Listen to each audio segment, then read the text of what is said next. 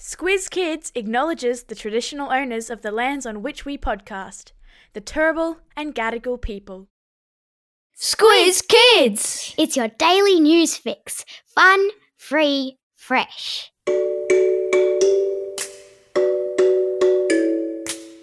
Hello and welcome to Squiz Kids Today, your fresh take on what's happening in the world around you. I'm Bryce Corbett. It's Wednesday, May 17. In Squiz Kids Today, Moon Wars in outer space.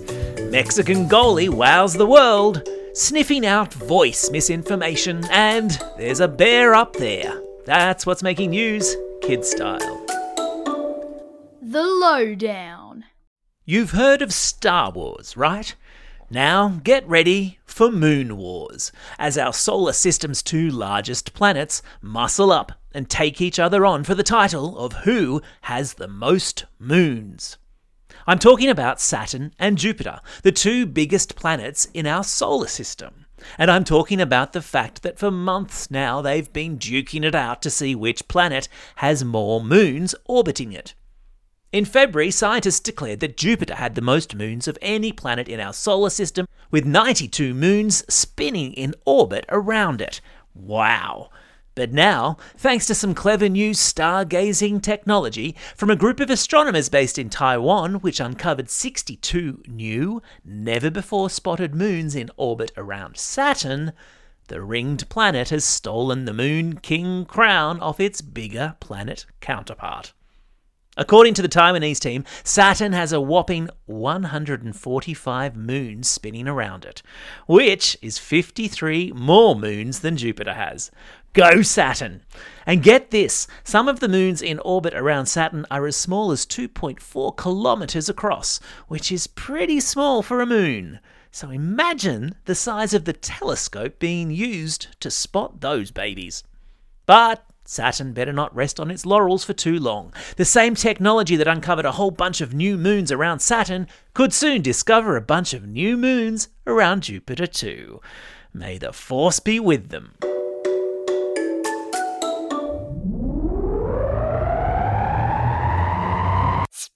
Globe. Each day we give the world globe a spin and find a news story from wherever it stops. And today we've landed in the United States, in the town of Traverse City to be exact, where residents got the shock of their lives this Mother's Day when they woke to find a 150 kilogram bear stuck up a tree. I mean, I've heard of cats stuck up trees, but bears? The local fire brigade was called in to try to coax it down before local wildlife officers decided a few tranquilizer darts in the bum would hurry up proceedings. A tranquilizer dart is a way to make an animal temporarily drift off to sleep, which is what happened, causing the bear to fall down out of the tree and onto a pile of mattresses that local residents had dragged out of their home to break the bear's fall. The bear was then trucked off to a nearby forest and left to carry on with its day. Imagine waking up in the middle of a forest and not remembering how you got down out of a tree.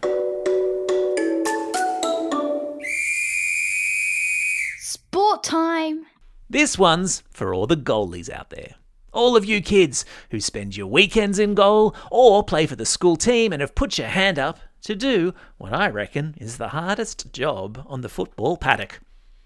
Well, there was a delicious moment of what we'll call goalie's revenge at the weekend in Mexico when, during a high stakes semi final match, a goalie punted the ball from one end of the field to the other to score a goal that sent them into the grand final.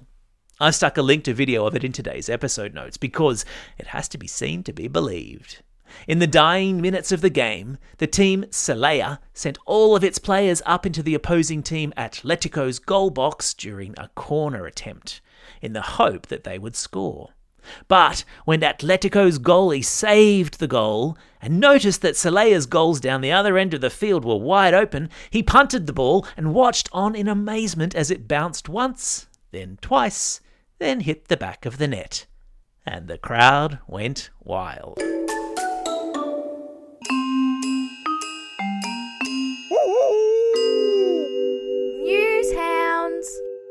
Every Wednesday, Squizzy the Newshound sticks his snout into Squiz Kids HQ to report back on fishy things he's sniffed out on the internet.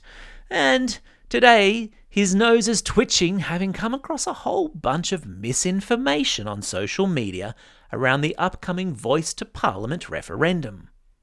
You've probably heard around the traps how there'll be a big vote at the end of this year around something called the Indigenous Voice to Parliament. It's essentially a vote that all Australians over the age of 18 will take part in to decide whether Indigenous Australians should be recognised in our Constitution. And what Squizzy has found is what often happens around the time of elections and votes like this one. And that is all sorts of untrue information being spread on social media. In this instance, it's a Facebook post making untrue claims about how an Indigenous voice to Parliament would mean public beaches would be out of bounds for non Indigenous Australians, university would be free for Indigenous Australians, and landowners would have to pay rent to local Aboriginal people. None of which are true. Sadly, as we get closer to the vote, there'll be more and more of this sort of misinformation swirling about on social media.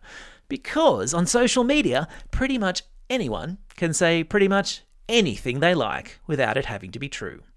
It's another excellent reason to always do as Squizzy the Newshound says and stop, think, and check whenever you come across any piece of information online. And if you're not one of the more than 1,000 classrooms who have signed up to do a Newshounds, our free media literacy course for primary school kids, then head to squizkids.com.au right now and get involved. Because Squiz kids are too smart to be fooled by fake news. Time for the quiz. This is the part of the podcast where you get to test how well you've been listening. Question number one Name the two largest planets in our solar system. Yeah, that's right, it's Saturn and Jupiter. Question number two In which country did a goalie score a field length goal on the weekend? Yeah, well done if you said Mexico.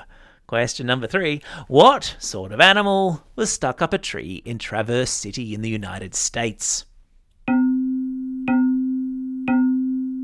Yeah, of course, there was a bear up there.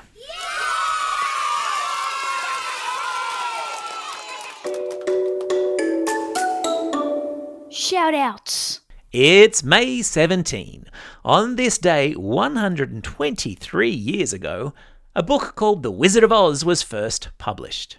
And on this day, 14 years ago, an online game called Minecraft was first released. Happy birthday to both of them. It's also a special day for these Squiz kids celebrating a birthday today. Bray from Cronulla, Olivia from Malvern East, Dakota from Jugiong, Sadie from Lorne, Sabrina from Roos, Senuk from Bracken Ridge, Doyun, who's listening all the way over there in Seoul in South Korea, and Paigey, who's listening all the way over there in Los Angeles in the United States of America. And belated birthday shoutouts go to Tiago from Watsonia and Sophia from Port Macquarie. And now for some classroom shoutouts. Class 5-6N and Mr. Newman at Panania Public School get a shout out today, as do Class 6L and Mr. Love at Oxford Falls Grammar in Sydney. Class 5RB and Ms. Baker at Everton Park State School. Class HB4 and Mrs. McLean at Woongarra Public School. Mrs. Gandaputra's class at Chatswood Public School. And finally, to Class 5W and Mr. Walker at Waitara Public School. Don't forget if you've got a birthday coming up and you want a shout out, or if you're after a classroom shout out, drop us a line at squizkids at thesquiz.com.au or fill out the form on our website. Well, that's all we have time for. Thanks for listening to Squiz Kids today. We'll be back again tomorrow. In the meantime, get out there and have a most excellent day. Over and out.